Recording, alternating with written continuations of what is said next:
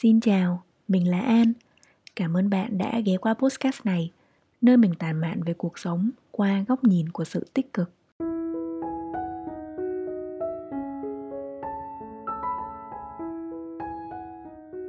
Như thường lệ, thay vì nói thật nhiều những lý thuyết, mình muốn bắt đầu podcast bằng một câu chuyện của mình. Mình làm việc trong phòng kinh doanh tại một khách sạn ở Sài Gòn. Mình đã rất nhiều lần nhận được câu hỏi là khách sạn mà cũng cần phòng kinh doanh nữa hả? Tưởng chỉ cần đặt trên mạng là được rồi. Thế nhưng đây là một hiểu lầm phổ biến về ngành nhà hàng khách sạn, nên khi nào có thời gian thì mình sẽ chia sẻ cụ thể vào một postcard khác. Còn hôm nay mình chỉ nói sơ qua thôi. Phòng kinh doanh trong khách sạn, đặc biệt là những khách sạn thuộc tập đoàn quốc tế như là Accor, Marriott, Intercontinental hay là Hyatt, phòng kinh doanh hoạt động như một công ty nhỏ. Nó cũng có giám đốc, các cấp độ quản lý và thư ký. Các khách sạn quy mô lớn, tầm vài trăm phòng, thì phòng kinh doanh cũng chia ra làm nhiều nhánh nhỏ hơn. Mỗi nhánh tập trung vào một kênh bán hàng, mục tiêu cao nhất là lấp đầy khách sạn. Do làm trong phòng kinh doanh của khách sạn lớn, nên nhân viên phòng này thường ăn mặc khá chỉn chu, khiến không ít người nghĩ là nhân viên phòng kinh doanh chắc là chỉ có đi ra đi vô gặp khách, ngồi phòng máy lạnh và trả lời email. Tuy nhiên nhìn ngoài vào thì thấy cũng đẹp đó, nhưng phòng kinh doanh luôn gặp áp lực doanh số. Mà cái áp lực này thì doanh nghiệp nào cũng có chứ không phải chỉ mỗi khách sạn. Nên thường thì các bộ phận trong khối vận hành, ví dụ như F&B, bếp, housekeeping, vào những ngày không có tiệc, nhân viên đúng giờ hết ca có thể về ngay – nhưng bộ phận kinh doanh hầu như luôn ở lại để làm thêm giờ còn lương tăng ca tất nhiên là không có người ta hay nói là đừng sống một năm trong 20 năm và gọi đó là 20 năm kinh nghiệm. Rồi những câu nghe rất bắt tai, ví dụ như là work smart, chứ đừng work hard đại ý là hãy làm việc thông minh, chứ đừng làm việc chăm chỉ. Nhưng mà thực tế là dù mình cũng đã tối đa hóa việc sử dụng những công cụ xung quanh để giảm tải bớt công việc, cũng nghĩ ra đủ cách để làm việc thông minh, nhưng hầu như mình không bao giờ có thể bớt làm việc chăm chỉ lại được mỗi ngày của mình thường sẽ đến công ty vào tầm 8 giờ 8 rưỡi sáng. Trả lời được vài cái email, họp một cuộc họp là đã đến giờ ăn trưa. Chiều thì cũng gặp được một, hai khách hàng, trả lời được thêm vài cái email nữa, họp thêm một cuộc họp nữa là hết một ngày làm việc. Còn những báo cáo và công việc không tên đang tồn động mình buộc phải ở lại sau giờ làm việc để giải quyết. Bởi nếu để đến ngày hôm sau thì mình sẽ có gấp đôi những việc cần phải giải quyết khác và thực tế là không có một ngày nào mình đi làm giống ngày nào cả. Mỗi ngày là một câu chuyện khác nhau. Có ngày bình yên êm ả buổi sáng thì buổi chiều lại gặp phải nhiều ca trời ơi đất hỡi. Hoặc ngược lại hoặc đôi khi là cả ngày cứ xoay vần với muôn hình vạn trạng câu chuyện có thể xảy ra. Ngành của mình cần sự xử lý tốc độ cao. Khi có khách quan tâm, chỉ cần mình trả lời chậm 10 đến 20 phút, đôi khi khách đã chốt xong booking với khách sạn đối thủ rồi. Thế nên chắc các bạn đã đi làm nhiều năm cũng đồng ý với mình rằng khi chúng ta ra đời và bắt đầu đi làm, thời gian trôi qua rất nhanh. Mình nhớ hồi bắt đầu học đại học là năm mình 18 tuổi, mình đếm từng ngày để được ra trường. Nhưng kể từ lúc ra trường rồi đi làm, chớp mắt nhìn lại cũng đã 10 năm. Như thời điểm bạn nghe podcast này thì năm 2023 đã đi qua được một nửa rồi. Và vì mỗi ngày của chúng ta đều trôi qua rất nhanh như thế, người ta bỗng dần mất đi sự kiên nhẫn. Đó là lúc nội dung ngắn lên ngôi. Nhưng bạn có đồng ý với mình là đôi khi bạn cầm điện thoại lên, nhoằng một cái đã mấy tiếng đồng hồ trôi qua, nhưng những thông tin bạn có được chỉ là những mẩu chuyện lượm lặt từ đâu đó không hoàn chỉnh, những tiếng cười giải trí dễ dàng những drama rất hot bạn tiếp tục xem bình luận chỉ trích người này người kia rồi chỉ vài video sau bạn đã quên ngay mình vừa viết cái gì, hay mình vừa cười vì cái gì. Và khi bạn đặt điện thoại xuống, bạn vẫn không cảm thấy đầu óc nhẹ nhàng, thoải mái gì hơn lúc bạn bắt đầu. Sống nhanh nó là như vậy đó. Mình không phải là người tin vào bói toán, nhưng có một đợt nổi lên series về thần số học. Mình cũng tò mò ngồi xem, và những gì động lại trong đầu mình sau khi xem hết series đó là một câu nói của cô MC rằng bắt đầu từ năm 2020 trở đi, thế giới sẽ bước vào giai đoạn chữa lành, quay về tâm thức, hay mình hiểu theo một nghĩa giản đơn hơn là sống chậm. và đúng là kể từ khi đại dịch bắt đầu những vấn đề tâm lý của con người thời hiện đại trỗi dậy một cách mạnh mẽ. Người ta bị buộc phải ở một mình tự đối diện với con người mình có thời gian suy nghĩ cho hành trình của mình. Những căn bệnh tâm lý trầm cảm xảy ra nhiều và trầm trọng hơn và kéo theo đó là những cuộc đại đình công, đại nghỉ việc. Bạn có thể tìm hiểu về chủ đề này trên google với từ khóa bằng tiếng anh là great resignation. Chúng ta có thể quan sát thấy rất rõ từ trong chính bản thân mình. Chúng ta đã biết lo cho sức khỏe của mình hơn, không chỉ là mỗi sức khỏe về thể chất, mà còn là sức khỏe tinh thần. Chúng ta lo lắng trước những nguy cơ sinh tử. Bắt đầu tìm hiểu về thiền nghe những bài giảng mang nhiều sự an ủi mà người ta hay dùng cụm từ là chữa lành em bé bên trong thế nhưng đại dịch qua đi và túi tiền sau đại dịch cũng đã dần cạn. Chúng ta lại quay về với cuộc sống mưu sinh và vòng lặp sống nhanh lại trở về như cũ. Vậy nhưng ở chiều ngược lại, mình có một người đồng nghiệp, mình có thể khẳng định luôn bạn ấy khối lượng công việc không hề thua kém. Nhưng cứ đúng 6 giờ chiều là bạn tắt máy đi về bất kể ngày hôm đó ra sao. Bạn là người cảm thấy vô cùng thoải mái khi được ở một mình, thậm chí có xu hướng né tránh những hoạt động đông người. Kể cả team building của công ty bạn cũng không tham gia. Bạn hoàn thành tốt nhất công việc trong khoảng thời gian có mặt ở công ty và hạn chế tối đa việc trả lời những câu hỏi liên quan tới công việc ngoài giờ hành chính. Thực ra bạn có mở máy tính và tiếp tục làm việc ở nhà hay không thì mình không rõ, nhưng mình biết bạn là người rất đề cao sự riêng tư những người như thế, mình tạm gọi họ là những người sống chậm. Nhưng mà nãy giờ mình chỉ đang nói tới suy nghĩ chủ quan của mình thôi. Vậy bây giờ mình thử tìm hiểu một chút, xem những người sống nhanh và sống chậm thì đặc điểm tính cách của họ như thế nào. Dân ta thì phải biết xử ta, cái gì không biết thì mình tra google. Mình đã google và giúp bạn tổng hợp lại đặc điểm của hai nhóm người này như sau. Với người sống nhanh họ là những người sợ thời gian trôi qua một cách vô nghĩa, nên nó thôi thúc họ một tinh thần sống hết mình. Khi làm, họ cũng làm hết mình, mà khi chơi thì họ cũng chơi hết sức. Họ là những người ưa các hoạt động mạo hiểm, phiêu lưu, theo đuổi cảm giác mạnh trong cuộc sống.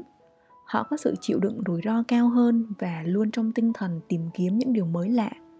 Về phương diện công việc, họ là những người tham vọng, bởi họ rất tập trung cho công việc họ tự đặt ra giới hạn và tự tìm cách vượt qua giới hạn đó bằng chính sự cần cù và chăm chỉ. Họ cũng thích thử nghiệm bản thân ở những lĩnh vực mới, tự thách thức bản thân và hạn chế tối đa việc để bản thân trì trệ. Nhóm người này có thể ý thức được việc luôn đặt ra những mục tiêu cao khiến họ bị kiệt sức cả về thể chất lẫn tinh thần.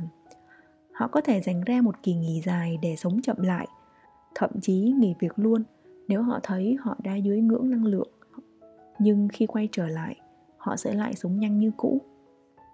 Với người sống chậm, họ sống một đời sống thuộc về tinh thần nhiều hơn. Họ có xu hướng tìm kiếm những niềm vui đơn giản trong cuộc sống.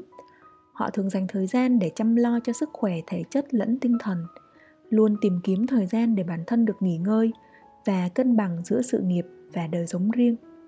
Trong các mối quan hệ xung quanh, họ có xu hướng tạo những kết nối có chiều sâu đầu tư thời gian và năng lượng để vun đắp những mối quan hệ mà họ muốn đầu tư và quan tâm nhiều tới tính bền vững trong hệ sinh thái nói chung và trong đời sống tiêu dùng ảnh hưởng tới môi trường nói riêng. Và nếu phải lựa chọn, họ có xu hướng chọn những gì mang lại giá trị hạnh phúc lâu dài. Vậy là nếu phân tích cả hai lối sống này một cách trắng đen và liệt kê đặc điểm ra từng mục, thì bạn sẽ thấy ngay là không có cách sống nào hay hơn cách sống nào cả đoạn này mình có vẽ một cái bảng so sánh. Nếu bạn nào nghe qua postcast thì có thể ghé qua youtube để theo dõi cho trực quan hơn nhé. Trong công việc, người sống nhanh sẽ nói người sống chậm là không trách nhiệm với công việc. Còn người sống chậm sẽ nói người sống nhanh là tham công tiếc việc. Trong cuộc sống, người sống nhanh sẽ nói người sống chậm là sống quá an toàn, khiến cuộc sống không còn thú vị. Còn người sống chậm sẽ nói người sống nhanh là sống quá mạo hiểm mà không trân trọng sinh mạng của mình. Trong tình cảm, người sống nhanh sẽ bắt đầu nhanh, kết thúc nhanh. Vì họ fomo, họ sợ cảm giác mình đang bỏ lỡ những người thú vị hơn, nên họ không đầu tư nhiều thời gian vào bất cứ ai.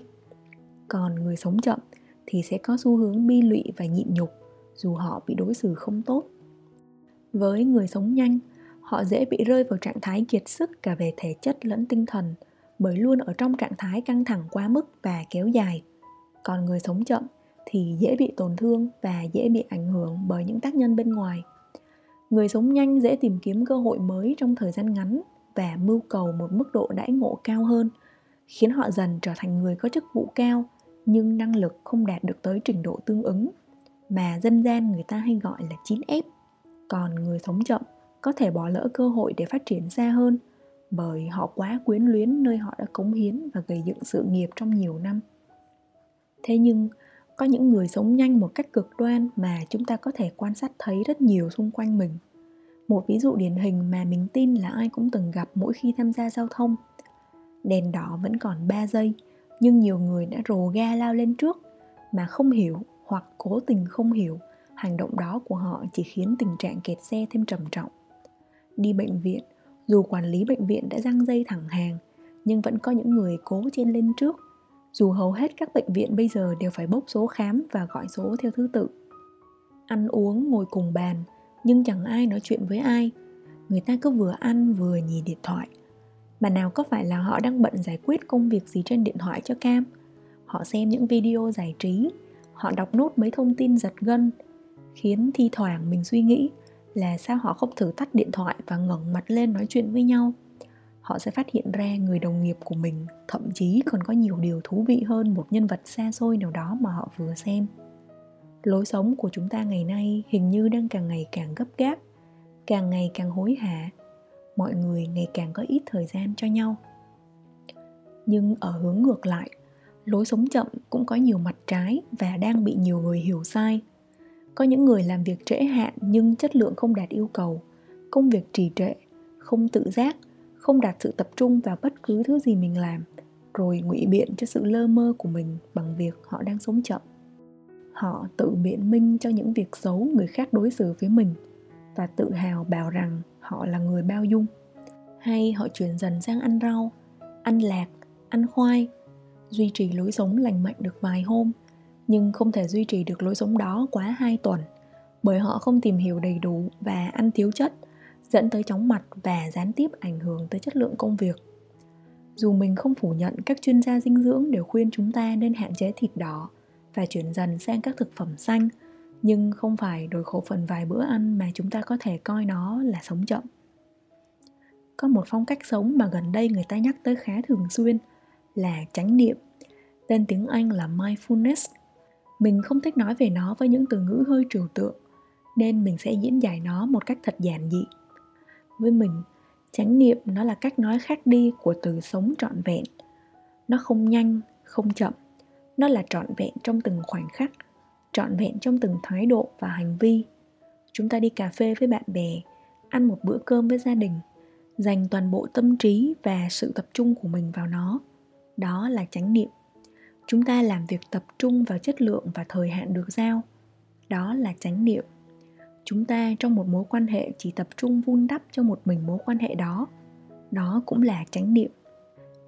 Chánh niệm hay sống trọn vẹn là khi chúng ta hoàn toàn sống trong khoảnh khắc đó, cùng con người đó, trong hoàn cảnh đó, tập trung vào từng câu chuyện, không nghĩ xa xôi, không mang tà ý, thì đó đã là một cách sống lành mạnh rồi từ nãy đến giờ, nếu bạn nào để ý, có thể sẽ nghe mình nói rất nhiều về từ tập trung. Với mình, từ tập trung là từ khóa cho cách sống trọn vẹn này. Tập trung thân tâm trí, tập trung cả thân khẩu ý. Cuối cùng, lựa chọn cách sống nhanh hay chậm đó là do cách nhìn nhận và định hướng của mỗi người. Mà chúng ta đôi khi cũng không cần phải tự dán cho mình một cái nhãn rằng tôi là người sống nhanh hay người sống chậm người sống nhanh trong một vài giai đoạn của cuộc đời, khi đã thỏa mãn một phần nào đó sự phiêu lưu của bản thân, họ có thể lui dần về đời sống tâm hồn. Người sống chậm, khi có hơi nhàm chán với sự an toàn của mình, họ cũng sẽ thử nắm bắt một cơ hội nào đó mà họ cho là đáng để tìm hiểu và đầu tư công sức. Dù bạn lựa chọn cách sống nào, miễn chúng ta có thể hạnh phúc với nó, phát triển bền vững và sống thật trọn vẹn cho nó, thì dù sống nhanh hay sống chậm cũng mang lại nhiều giá trị cho bạn và những người xung quanh rồi cảm ơn bạn đã nghe tới thời điểm này Nếu bạn cảm thấy podcast này là thiết thực, bạn hãy giúp mình một like và đăng ký kênh để ủng hộ mình nhé. Đồng thời nó sẽ giúp những thông điệp tích cực này được lan tỏa tới nhiều người hơn nữa. Cảm ơn bạn rất nhiều. Chúc bạn một ngày vui vẻ. Xin chào và hẹn gặp lại.